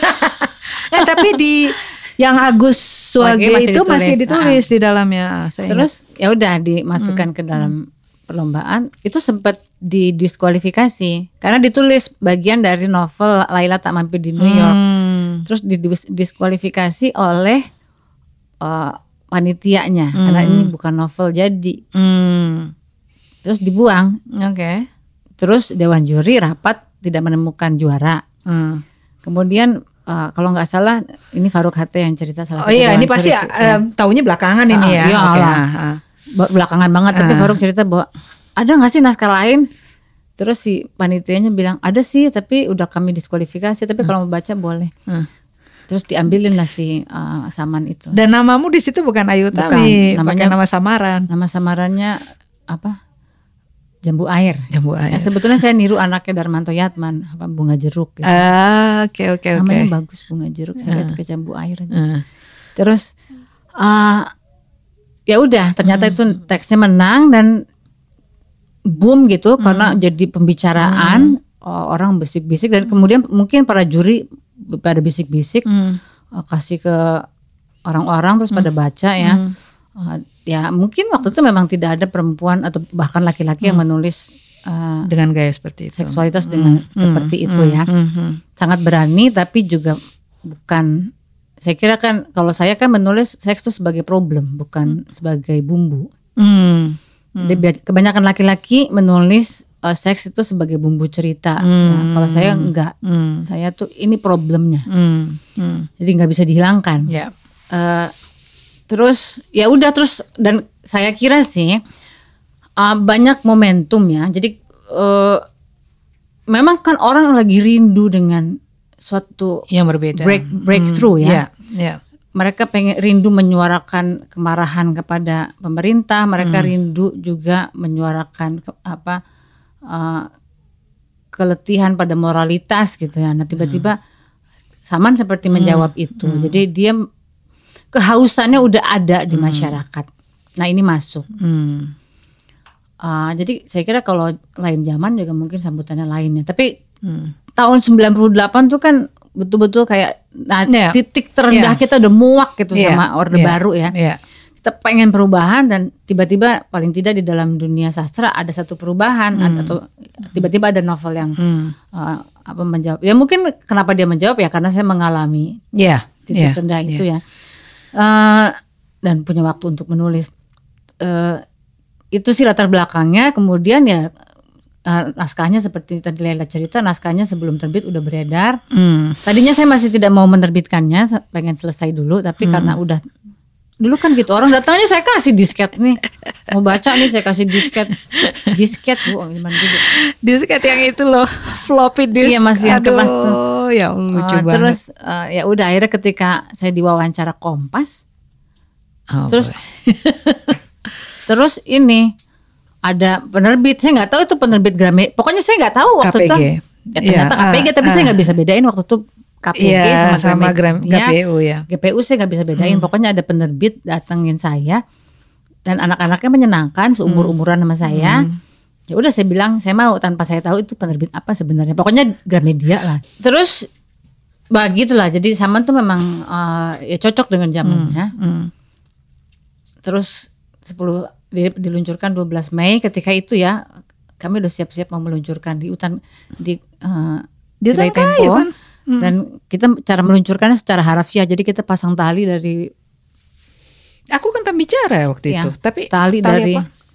biasanya kita, itu di, di kedai tali itu ditaruh di pohon terus bukunya diluncurin dari atas Oh. pohon ke bawah tapi saya nggak tahu mungkin nggak berhasil saya lupa karena kan Lupa. Eh, kita udah siapin aku bawa apa musik Jawa Paper, pakean segala ah, dan kamu bikin Terus paper. Terus eh terus ini pagi-pagi terjadi penembakan Terjadi. Trisakti. Jadi eh Terus kita nggak jadi Enggak enggak senang-senang. penembak itu kan tanggal 12 eh, ini mu 12. tanggal 12. Nah, pagi terjadi kan terjadi penembakan Trisakti dan email udah mulai ada meskipun belum seheboh sekarang. Saya ingat banget eh, saya di email sama Gunawan Muhammad eh, ini tetap jadi ya acara peluncuran kita akan pakai baju hitam. Aku ingat sekali itu. Kita akan pakai baju hitam. Saya terus mikir karena ma- makin lama makin panas, situasi makin panas. Dan saya udah paper udah saya kirim. eh jadi pembicara waktu itu kan Faruk, saya sama eh, Wardah Wardah Hafiz Wardah Hafiz. itu eh, moderatornya. Suasananya luar biasa ini ya, apa namanya? eh suasana apa ya? perjuangan banget. Mm-mm. Yang saat itu kita belum tahu bahwa eh, Soeharto akan akan mundur ya. Cuma serem banget karena setelah itu saya ingetnya kita keluar kita ngobrol dan ada lagu ada ada gending Jawa ya. Mm-mm. Eh, udah mulai bakar-bakar tuh. Udah. Udah Jadi malam itu memang mulai eh, mulai di di kayaknya- Trisakti di area Trisakti di area-area Grogol tuh udah mulai ada pembakaran. Dan saya ingat eh, GM sama Fikri bilang gini, ya udah ini pulangnya nggak boleh sendiri-sendiri. Ingat ya dia bilang, semua pulangnya harus apa berkelompok. nggak ada yang boleh sendiri. Jadi kita cari temen gitu, lo sama gue, lo sama itu, aduh nggak akan lupa tuh saya tuh peristiwa itu. Gila. Dan sampai rutenya, Lela mau pulang ke mana? Saya mau ke Bintaro. Oke, berarti kamu rutenya jangan ini ya. Sampai satu-satu di apa ya dikasih saran, jangan lewatin ini, jangan lewatin itu. Itu gila, gila banget tuh. Iya, saya ingat eh, saya kemudian saya ingat besoknya kami ada acara juga di komunitas hutan kayu itu di Galeri Lontar kami mau buka pameran. Mhm. Jadi tanggal 12 acara peluncuran samaan, Ini 13-nya. tanggal 13 kami mau bikin pameran udah nggak ada yang datang. Udah nggak bisa. Udah karena Jakarta udah lumpuh. Oh. Akhirnya jadi udah nggak pameran jadi. tidak berhasil. Jadi acara terakhir itu memang peluncuran Tanggal samaan. Nah, 12. 12, 13 Jakarta udah udah udah berasap, udah nggak- 13 14 ya 13 14 tuh udah udah Terus saya, lumpuh. saya ingat eh, tanggal 13 itu saya kan kerja di hutan kayu, terus ada teman Bina, ah Bina, Bina ya. Eh, kita nggak bisa pulang. Hmm. Jadi kita tidur di Hutan hutan, kayu. kayu. Heeh. Hmm. Kemudian pagi-pagi saya antar Bina pulang ke Klender, Hmm. terus melewati satu tempat macet sekali yang ternyata adalah Plaza Jogja. Hmm. Yang malamnya baru Dibakar. dibakar dan itu ratusan orang terkurung di dalam Terkurung. situ eh, terbakar. Eh, Jadi itu memang suasana kalau kita ingat ya suasana ketika itu tuh memang Ini kayak apa ya? Kayak Saman waktu itu jadi apa ya? Kayak saling nyatu dengan situasinya. Situasi, blending, Ah, betul. karena ah, karena ini ceritanya juga memang cerita represi di saat itu meskipun di melalui individu-individu tokoh-tokohnya ya Saman dan keempat eh, perempuan di dalam sini tapi kemudian ketika meluncur itu wah gila banget loh saya tuh ya itu apa ya melekat betul gitu peristiwa itu nggak akan lupa tuh saya tuh ya mungkin yang nggak akan dialami oleh uh, generasi sekarang adalah suasana. Jadi kalau generasi itu membaca Saman tuh itu betul-betul blending atau bercampur iya dengan iya. uh, suasana zaman. Kalau sekarang ya ini kayak baca novel. novel ya ya ya mesti suatu hari di, di kalau ada perayaan berapa puluh tahun itu mesti dibikin konteks. Nggak benar dibikin konteks dokumenternya dan sebagainya. Nah tapi pertanyaan saya ini untuk mereka para pendengar eh, terutama yang masih muda dan belum membaca Saman ini eh, menurut saya ini bacaan wajib betul ya eh, Ya cerita tadi Ayu sudah me- menyampaikan bahwa ini satu tokoh yang nama aslinya Wi- Wisanggeni ya. Ya nama nama kecil dia. Nama kecil nama dia yang ya. diberikan orang tuanya Wisanggeni. Wisanggeni, tapi dia kemudian mencoba menjadi pastor, tapi kemudian menjadi ex pastor dan eh, ya sebetulnya dia pada akhirnya seorang aktivis ya, eh, yang kemudian membela banyak eh, apa sih problem-problem tanah rakyat dan eh, bagaimana empat perempuan yang bersahabat yang mencoba membantu dia untuk mengeluarkan dari Jakarta. Ya kira-kira itu ya sinopsisnya meskipun eh, tadi Ayu juga udah menyebutkan ini bentuknya tuh memang nggak nggak linear gitu ya. Dia ada banyak eh, fragmen-fragmen. Nah sekarang eh, satu komentar aja yuk. Ini ini ini agak sensitif di dalam sastra Indonesia nih. Ada beberapa orang di luar di luar negeri dan juga di dalam menganggap Indonesia ini banyak penulis perempuan. Katanya banyak gitu. Tapi sebetulnya kalau saya benar-benar kalau kita benar-benar menilik dari the whole komunitas sastra sebenarnya nggak juga. Tapi ya anyway. Dan eh, saya pribadi merasa orang menilai bahwa kok kelihatannya sastra Indonesia penuh ya dengan penulis perempuan. Mungkin karena mereka selalu tertarik dengan eh, lebih tertarik dengan orangnya, bukan karyanya gitu ya. Nah, eh, sementara kalau udah karya-karya lelaki pasti yang diomongin karyanya gitu. Itu itu asumsi saya. Menurut Ayu gimana? Eh, saya kira sih kita lihat perjamannya ya. Hmm. Maksudnya gini, saya nggak pengen menggeneralisir. Oke. Tapi semua gejala itu sebenarnya ada. Oke. Saya pernah bilang juga bahwa saya tuh merasa sebagai perempuan apalagi tahun-tahun 90-an kan ya, Hmm. selalu didiskriminasi, apakah itu diskriminasi positif atau negatif. Oke. Dalam arti kalau positif tuh kita nggak begitu bagus dibilang bagus karena perempuan. Karena Hmm. anggapannya perempuan tuh nggak bisa apa nggak nggak pinter atau nggak Hmm. mampu. Jadi kalau mem- mampu sedikit aja udah Udah dianggap oh, bagus. udah dianggap Oke. bagus gitu. Oke. Itu diskriminasi positif. Oke. Tapi diskriminasi negatif tuh kita udah menulis sebagus apa pun nggak dianggap. Ah, itu pasti ditulis laki-laki gitu. Hmm, oke. Jadi tapi selalu ada nggak pernah kita tuh benar-benar dilihat Just karyanya Ah, aja. ah, jadi selalu ah oh ini karena perempuan. Oh ya jadi Iya. gitu ya. Jadi ada tuh memang ah, aspek itu ada.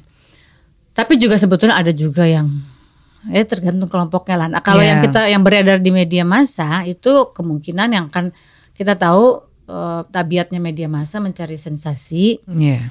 Eh, jadi pasti yang dicari adalah Background, eh, background ah, eh, ah, pribadinya. penulisnya. Ah, Iya, jadi iya. ya kalau di media di media massa ya udahlah. Eh, ya makanya terus muncul sastrawangi kan. Ah, udahlah. terus ya itu antara lain karena apa? Karena karena kritik sastra kita di hidupnya di, Absen. med- hidupnya di media massa yang Iya. mencari sensasi. Ya, jadi the real kritik sastra itu kan absen kan. Ya sekarang kritik sastra adanya di sosmed. yang hidup di sosmed kan bukan di bukan real analytical gitu loh. Nah, kita sekarang masuk ke uh, pertanyaan audiens ya. Uh, pertama dari Ed Daj Bafuruh, seberapa berpengaruh sastra Indonesia di Asia dan bagaimana peminat sastra Indonesia di luar negeri, maksudnya internasional? Mm -hmm.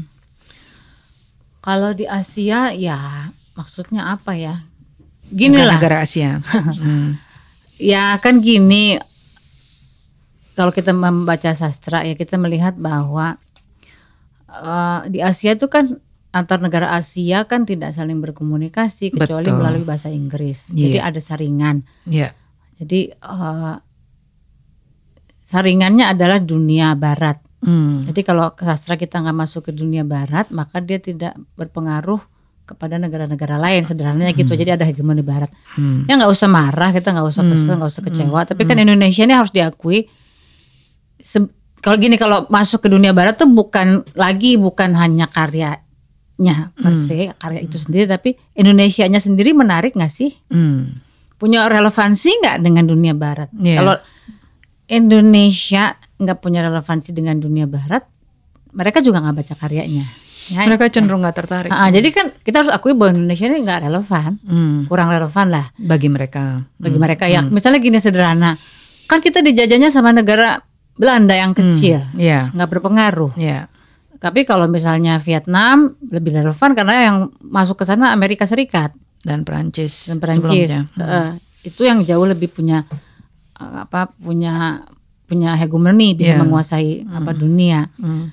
Terus macam-macam jadi ada faktor atau India dengan Inggris India, India dengan Inggris jadi dan kedua uh, apa salah satu besarnya diterimanya sastra suatu bahasa suatu bangsa ke tempat-tempat lain adalah adanya diaspora hmm. orang India diasporanya banyak betul orang Cina diasporanya banyak hmm. orang Vietnam juga lumayan hmm. ke Eropa kan hmm. jadi kalau ada diaspora itulah ada apa apa Oh, kemungkinan komunitas untuk menyebarnya. Yang, hmm. Komunitas yang akan mendukung pertama-tama. Hmm. Kita diasporanya ke Belanda doang, lagi hmm. Belanda di Eropa ya Kecil. bukan siapa-siapa hmm. sebagai eksportir kultur gitu. Jadi yeah. harus diakui sastra Indonesia itu tidak berpengaruh. Hmm. Juga satu lagi selain kalau membandingkan dengan itu tadi uh, Vietnam atau dengan India dan atau bahkan Malaysia yang juga uh, persemakmuran ya. Soal bahasa kita ini betul-betul tergantung sama uh, translation sama-sama penerjemahan dan uh, orang-orang India rata-rata meskipun mereka mempunyai bahasa nasional mereka mereka rata-rata pada menulis dalam bahasa Inggris kan. Mm -hmm. gitu. Tapi kalau kita ke India kan orang juga bilang bahwa sebetulnya yang itu tuh nggak terlalu bagus. Iya iya. Yang bagus yang bahasa yeah, daerah yeah, gitu. Jadi yeah, yeah. jadi kita juga artinya gini loh kita tuh nggak usah. mereka akan mengatakan that's not Indian literature. mereka akan mengatakan gitu. Atau kita nggak usah. jadi kita nggak usah melihat. Jadi gini lah kita harus melihat bahwa sastra itu suatu uh, suatu bagian dari intelektualitas suatu bangsa ya. Yeah. Dan itu nggak perlu dibanding-bandingin. Mm. Ya kita juga nggak perlu nggak perlu pengen berpengaruh kepada dunia hmm. karena kalau kita nulis bagus pun kalau tadi apa eh, apa namanya ekosistemnya tidak mendukung ya nggak akan baca yeah. juga sama dunia dan kita nggak usah sedih kita nggak yeah. usah menilai diri kita berdasarkan pengaruh kita kepada dunia. Dunia. Oke, okay. uh, eh, yang kedua adalah Ed Kamala Raffi. Mbak Ayu, saya betul-betul penasaran bagaimana perjalanan diri Mbak Ayu saat menuangkan tema spiritualisme kritis ke dalam bilangan FUS sebenarnya sebagian udah diceritain nih tadi. Apa yang paling terasa dan apa yang paling melekat? Uh, ya ginilah, saya tuh merasa sejarah hidup saya ini mirip dengan sejarah pemikiran Barat. Dalam hmm. arti waktu kecil saya berpikir mitologis, religius gitu ya. Terus nanti ketika saya dewasa, saya mulai rasional terus menjadi kritis mm.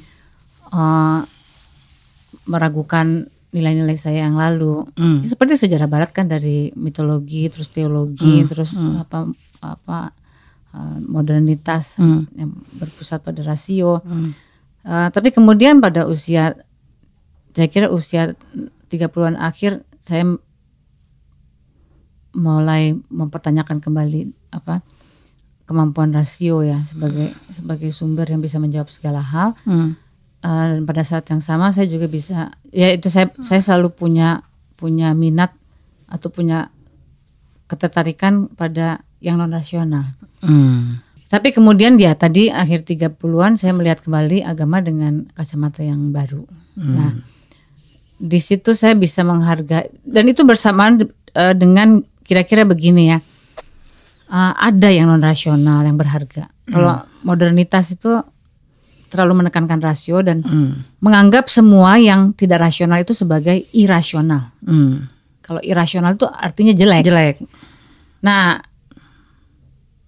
saya berpendapat kemudian lain bahwa itu bukan irasional, tapi non rasional. Non rasional itu ada yang irasional, tapi ada juga yang yang harus difahami dengan bahasa yang lain sama sekali. Hmm. Eh, Eh, sekarang buku apa dari kecil sampai sekarang yang betul-betul em, penting untuk Ayu atau yang mungkin Ayu merasa mempengaruhi gitu? kalau buku sastra itu saya tuh tersentuh pada bukunya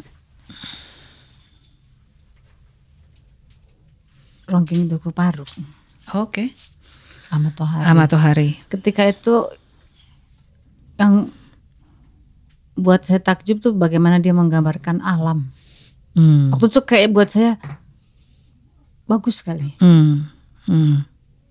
Itu kalau eh, apa salah Bagaimana satu keringnya desanya novel yang gitu ya. eh, tapi juga Kan desanya kering. desanya kering tapi juga ada eh, mungkin buku lain dia ya bagaimana basahnya alam gitu. Maksudnya ketika hujan turun seperti Hmm. Dia yang perempuan menari ada, ada- pokoknya itu tuh buat saya hidup di Iya. apa di apa di image saya di kepala saya tuh apa gambaran itu hidup. Hmm. jadi kalau soal apa deskripsi alam tuh yang yang membekas atau menyentuh saya tuh uh, Ahmad Tohari ya. Ahmad Tohari Hmm. Eh, tapi kalau yang lain ya terus tentu saja saya sangat dipengaruhi oleh Gunawan Muhammad ya dari segi apa kan saya suka bilang ada dua esais yang menu- yang mempengaruhi yang apa yang yang Mempengaruhi. saya. Yang nomor dua itu Gunawan Muhammad. Yang nomor satu itu Paulus. Tapi salah satu buku yang mengubah saya melihat dunia itu eh, sama sekali buku tidak menarik itu buku pengantar teori linguistik te- eh, namanya pengantar linguistik umum dari Ferdinand de Saussure. Oh boy. Ini Itu sama sekali tidak menarik, Karena dulu sastra Rusia, jadi banyak ini ya, Ah, banyak gini, eh, gini. harus belajar lingus. Eh, jadi memang eh, saya ya saya kan masuk sastra bukan pilihan saya ya. Saya Oh. kan pengennya masuk ke seni rupa, Oke. tapi nggak boleh. Oh gitu. Jadi saya masuk sastra Rusia atas pilihan orang tua. Nah, eh, dan saya nggak ngambil sastra, saya ngambilnya linguistik. Iya makanya Heeh, tapi kayak saya gini, kayak saya merasa teori sastra itu mengada-ngada. waktu itu. Hmm. Kalau linguistik tuh nggak mengada-ngada, ini barangnya ada gitu loh. Ya. Buat saya waktu itu teori sastra mengada-ngada, apaan sih nggak ngerti. So are you fluent in Russian? Enggak, Hmm. enggak lah, saya jarang masuk kuliah kok. Tapi satu kali dosen saya pulang dari luar negeri, dia nyuruh saya baca, ini baca buku pengantar linguistik umum. Hmm. yang baru diterjemahkan waktu itu baru Oke. terbit eh, eh, dari bahasa Perancis diterjemahkan ke bahasa Indonesia sama ibu aduh, semoga nggak salah sebut Rahayu Hidayat Oke.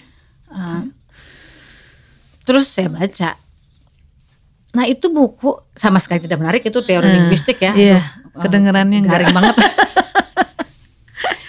saya Oh my God. baca itu dan saya merasa oh gini ya cara melihat bahasa ya Gitu ya. Ha-ha, jadi tapi kan sebetul ini jadi saya baca pengantar linguistik umum dari Ferdinand de Saussure nggak tahu Fer- bahwa Ferdinandus Ferdinand de Saussure de dia Saussure. orang Jenewa Oke. uh, uh, menulis dalam bahasa Perancis Uh, terus saya baca aja gitu disuruh dosen jadi saya baca tapi saya merasa buku itu mengubah pandangan saya Hmm. Tentang how to look at languages. to look at languages dan juga untuk melihat dunia karena saya jadi tahu bahwa antara reference dan kata dan reference tuh nggak ada hubungan. Jadi sebetulnya eh, kita tidak bisa memahami kenyataan seperti apa adanya. Semuanya ada hanya ada dalam eh, apa sistem simbol di kepala kita Di sendiri kepala ya. kita. Itu baru ketika itu saya baca dan ternyata eh, dan saya baca sampai selesai itu Hmm, asik buku tebel. Nggak nggak seru banget lah pokoknya sebenarnya. Hmm. Contoh-contohnya bahasa Perancis yang saya nggak ngerti juga gitu. Tapi Chomsky Tapi- juga bilang begitu. Iya, Dia kan eh, linguis. Chomsky Ah. belakangan. Hmm, Ini iya, iya, iya. tapi ternyata kan Derrida, Hmm, eh, siapa lagi, Lacan, hmm. Itu Semua kan basisnya Ferdinand de. Hmm. Saussure. Jadi kemudian buat saya memahami teori posmo itu jauh lebih gampang karena saya udah baca Baca Saussure dan saya udah udah percaya udah udah udah berubah gitu pandang udah kayak mengalami apa penyingkapan. Hmm, enlighten. Oh ternyata bah ternyata kita tuh pengetahuan kita tuh ada di dalam bahasa yang adalah sistem sistem tanda Hmm. yang sifatnya arbitrer doang gitu. Jadi jadi ketika kemudian saya uh, pelan-pelan berkenalan dengan postmodernisme, terutama Derrida gitu ya, karena kan yang lain mungkin nggak pakai susur, tapi kalau Derrida tuh nggak fair tuh, dia pakai susur banget tapi nggak nyebut. Nggak nyebut ya. Hmm.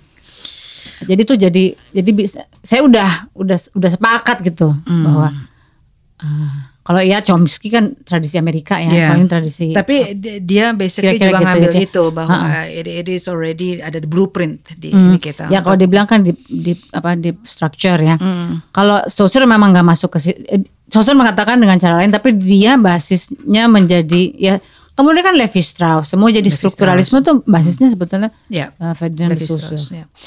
Oke, waduh ini eh, luar biasa menarik dan dalam dan panjang. Eh, aduh aku makasih banget ya Ayu udah menjelaskan ini semua dan termasuk ke all your personal eh, journey ya eh, di dalam penulisan buku. Sekarang eh, kita mau dengerin dong Ayu membaca eh, dua cuplikan dari pilihan Ayu. Saya baca Sebelum- dari pengakuan eksplorasi telanjangnya karena eh, ya kalau yang itu lebih banyak orang tahu ini kurang. Aku teringat pohon pengetahuan, sebuah pohon di pusat taman surgawi yang Tuhan melarang Adam dan Hawa mencicipi buahnya. Pohon pengetahuan tentang yang baik dan yang jahat itu janganlah kau makan buahnya, sebab seketika engkau memakannya, seketika engkau akan menjadi fana. Ah, mereka cicipi juga buah itu. Maka mereka mencecap pengetahuan. Rasa yang menakjubkan. Rasa yang membuatmu bingung tentang siapa yang memandang, siapa yang dipandang. Manakah subjek, manakah objek. Siapa yang mengetahui, siapa yang diketahui. Rasa yang membuatmu malu dan birahi bersamaan. Rasa manusia fana. Wow. Thank you banget ya Ayu ya.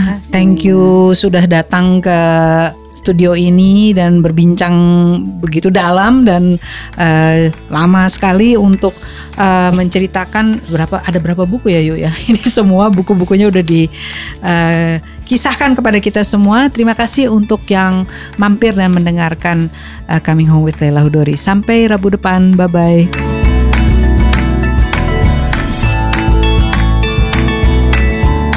Terima kasih sudah mampir mendengarkan diskusi podcast kami.